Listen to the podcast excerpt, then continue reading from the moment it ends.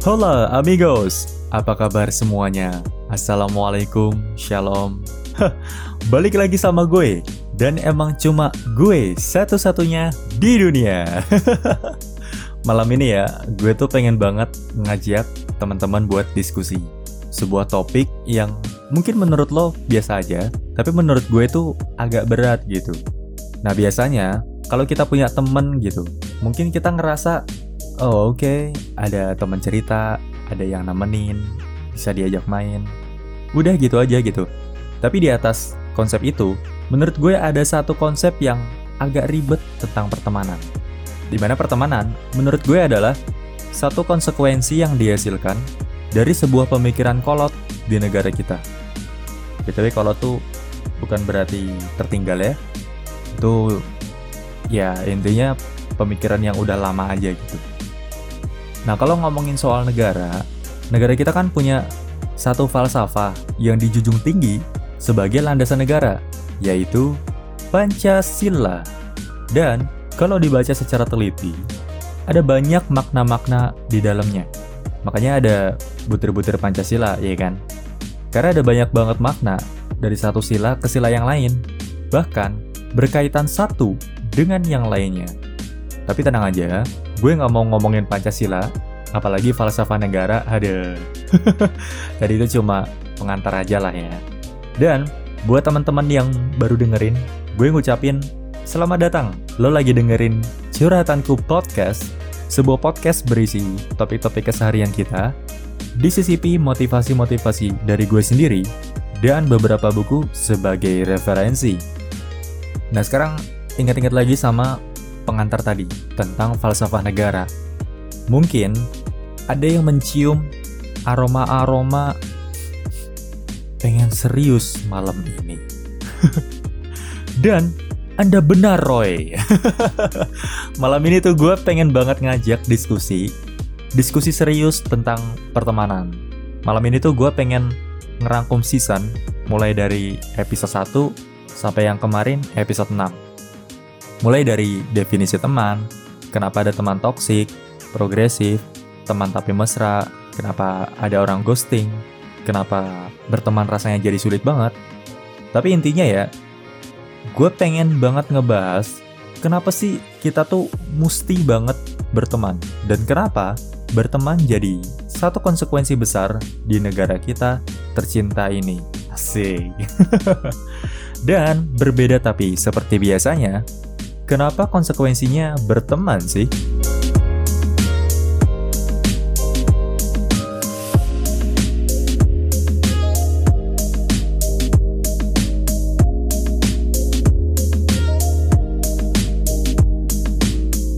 Kayak biasanya gue tuh selalu nyari definisi dari kata kunci yang gue dapat.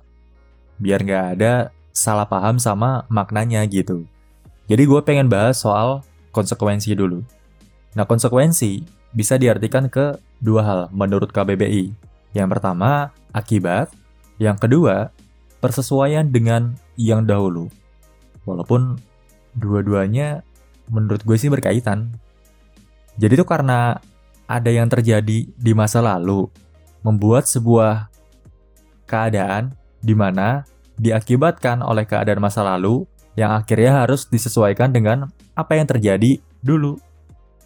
Ada ribet banget kayaknya. Intinya ya, karena ada sesuatu, terus terciptalah akibat yang terjadi dan harus disesuaikan dengan apa penyebabnya. Jadi kalau bahas konsekuensi berteman, artinya kan ada sesuatu yang bikin berteman nih jadi sebuah akibat dari sesuatu yang terjadi sebelumnya.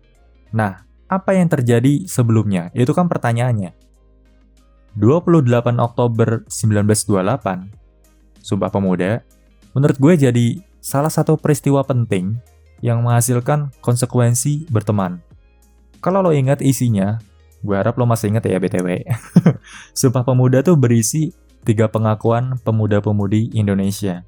Tujuannya, buat nyatuin kesadaran orang-orang Indo sama semangat-semangatnya yang berasal dari berbagai macam penjuru Nusantara nih, biar kekuatannya tuh gede gitu dan bisa mencapai cita-cita bangsa.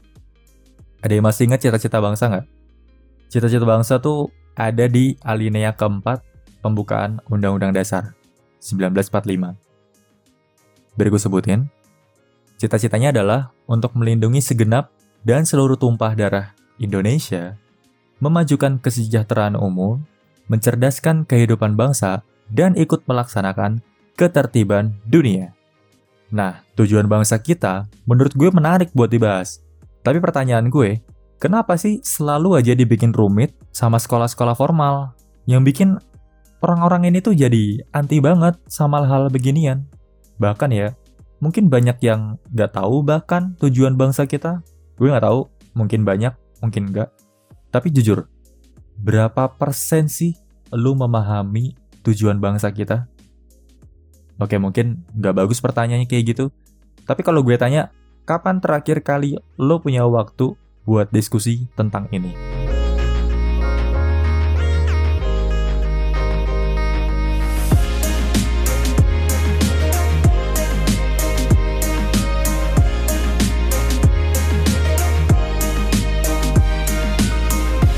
Jadi tujuan bangsa dan Sumpah Pemuda buat gue jadi salah satu titik tolak belakang terbesar, di mana nyiptain konsekuensi yang sekarang gak kita jalanin. Kadang-kadang gue kepikiran, kenapa sih orang Indonesia tuh kita selalu mengkotak-kotakan sesuatu terhadap sesuatu.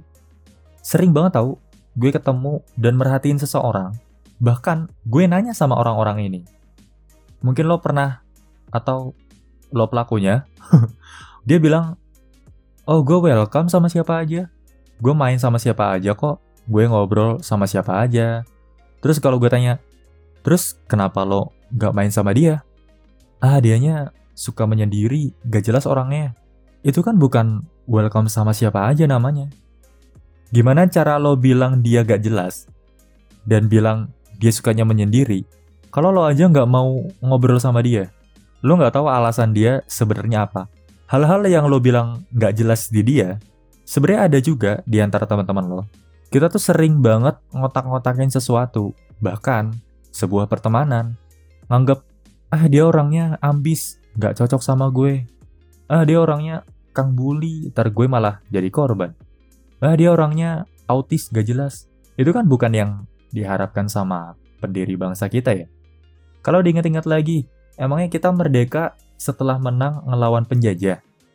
Enggak, kita tuh merdeka setelah duduk, ngobrol, bareng orang yang selama ini kita anggap jahat, psikopat, sadistik, dan aneh.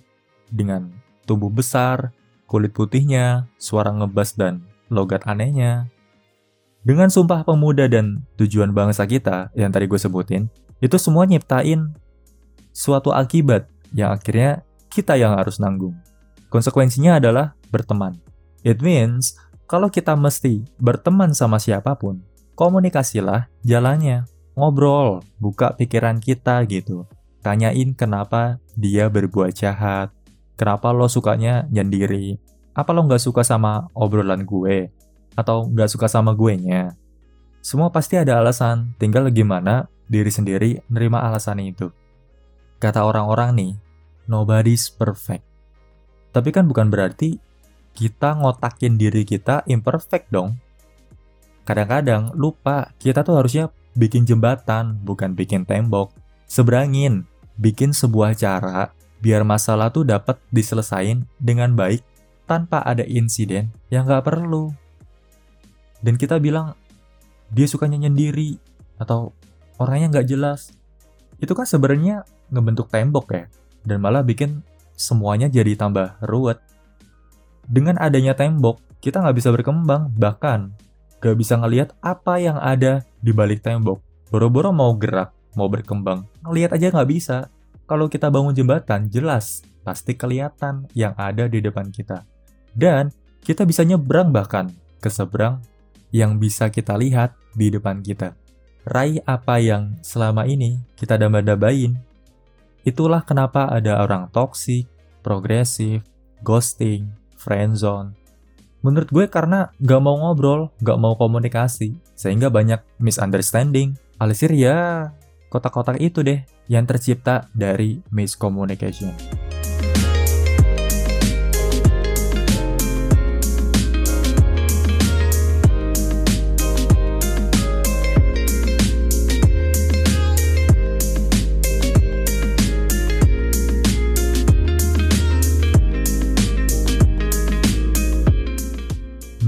Ungkapan selanjutnya ini adalah pure opini gue sendiri. Orang Indo, kita, itu lebih suka dipermainkan emosinya daripada diedukasi. Terus ada yang bilang waktu gue ungkapin ini secara terbuka, Oke oke, lu ngerasa bisa, lu mau ngedukasi gue, ha? Emang lu bisa apa? Lu bisa apa, ha? Dalam hati gue, sambil ngerutin dahi gitu. Anjingnya udah mulai aktif ya bun. Karena edukasi itu nggak masuk dari orang lain. Meskipun edukasi kadang-kadang datangnya dari orang lain. Tapi masuknya edukasi itu ya dari diri sendiri. Jadi tergantung lo mau teredukasi apa enggak. Orang-orang yang teredukasi itu menurut gue adalah orang-orang yang terbuka pikirannya. Dan orang-orang yang terbuka pikirannya menurut gue adalah orang-orang yang mau menerima segala informasi yang datang ke hadapannya. Entah itu informasi manis atau informasi pahit. Terus dia olah sehingga dia bisa berkembang. Bukan orang-orang yang kritis, bukan orang yang ambis, bukan orang yang kepikiran banyak hal dan banyak pengetahuan umumnya, bukan. Tapi orang-orang yang mau menerima apa pun informasi yang datang kepadanya, sehingga dia mau gerak untuk ngolah informasi itu. Ninggalin lo jauh di depan, yang masih aja bikin kotak-kotak, bikin tembok-tembok, sehingga nggak bisa ke mana-mana. Bukannya bikin jembatan gitu buat bergerak. Kenapa gue bisa bilang begitu. Apa alasan gue bisa punya ungkapan itu? Gampang sih. Banyak bukti kuantitatif dan kualitatif yang sangat mendukung opini gue. Salah satunya, dalam studi Most Literate Nation in the World 2016, minat baca masyarakat Indonesia sangat rendah. Sebab, ini kata mereka, minat baca di Indonesia menduduki peringkat 60 dari 61 negara. Berarti orang-orang Indonesia nih emang nggak mau aja gitu buat ngebuka pikirannya terhadap banyak hal di sekitar dia. Nunjukin banget rata-rata kita tuh ngotak-ngotakin dia orang pinter, dia orang bego, dia orang baik, dia orang bandel. Membatasi sesuatu gitu. Padahal kita sejatinya manusia tanpa batas. Bahkan PISA menunjukkan bahwa Indonesia menempati urutan ke 74 dari 79 negara untuk masalah membaca, sains, dan matematika. Sering banget kan? Dan kayaknya masih banyak banget sampai sekarang. Orang-orang masih ngotak-ngotakin. Dia anak sains, dia anak sosial. Padahal ya, gue sebagai salah satu anak sains, gue mempelajari ternyata sains itu bahasa yang diubah aja sebenarnya. Sains tuh belajar sosial, cuma bahasa dan konteksnya diubah ke bahasa yang lebih eksak, yang lebih pasti, sehingga nggak bisa dimultitafsirin. Kita ngotak-ngotakin dia anak sains dan dia anak sosial karena nggak ada komunikasi di antara keduanya. Dan parahnya lagi, ini si anak sains dan anak sosial nih masing-masing emang nggak mau membuka pikirannya sih atas apa yang lagi dia pijak.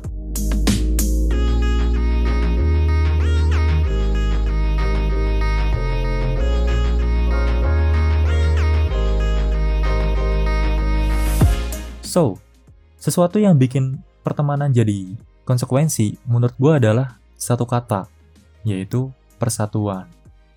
Yang selalu digembor-gemborkan bangsa kita, tapi pada akhirnya malah cuma jadi anjing menggonggong. Serem, kenceng, tapi gak tahu apa maknanya, gak tahu apa yang mesti dilakuin gitu. Bukan karena itu sulit dimengerti, itu pasti, tapi karena kitanya juga malah bikin tembok menjauh dari kata itu. Akibatnya, sekarang gue ngerasa Indonesia nih udah dijajah sama budaya asing secara sangat halus. Saking halusnya sampai-sampai gue ngerasa udah jadi bagian dari hidup kita tanpa disadari. Para K-popers yang marah-marah kalau disinggung. Gue pernah nanya sama salah satu temen gue yang K-popers, pernah gak sih lo kepikiran, apa kalau sesuatu terjadi pada lo, idola lo tuh bakal mati-matian belain lo gitu dengan dalih jangan ganggu fans kami biarkan fans kami dengan kecintaan pada kami Pernah nggak mereka menggembor-gemborkan gitu? Mereka tetap berkarya dengan lagu-lagu mereka. Apa pernah mereka ngebelain lo gitu? Dan buat para pengganggu K-popers juga ya, buat gue, apa pernah nggak sih lo kepikiran apa yang dirasain para K-popers ini dengan apa yang mereka cintai dan lu sakitin gitu aja seketika, lu menghina aja gitu seketika, entah itu iseng, entah itu niat. Masalahnya menurut gue adalah, lo yang K-popers gak mau ngebuka pikiran lo, kenapa sih orang bisa ngehina idola lo, dan lo juga gak mau ngobrol sih sama mereka. Dan yang hina idola K-popers juga, gak mau buat ngebuka pikirannya, kenapa sih orang-orang ini tuh sangat mencintai idola mereka, Gak ada yang salah, gak ada yang benar, adanya tuh kita gak mau komunikasi aja, gak mau ngobrol. Jadinya misunderstanding. By the way itu salah satu contoh, dan sebenarnya masih banyak banget contoh-contoh lain. Kayak misalnya tentang orang alim dan yang gak alim, tentang yang western sama yang lokal, macam-macam lah. Sayangnya ya nggak ada edukasi yang baik dari sekolah-sekolah formal yang harusnya tuh mereka jadi tiang edukasi kita selama wajib belajar 12 tahun. Dan jujur, gue miris melihat keadaan ini.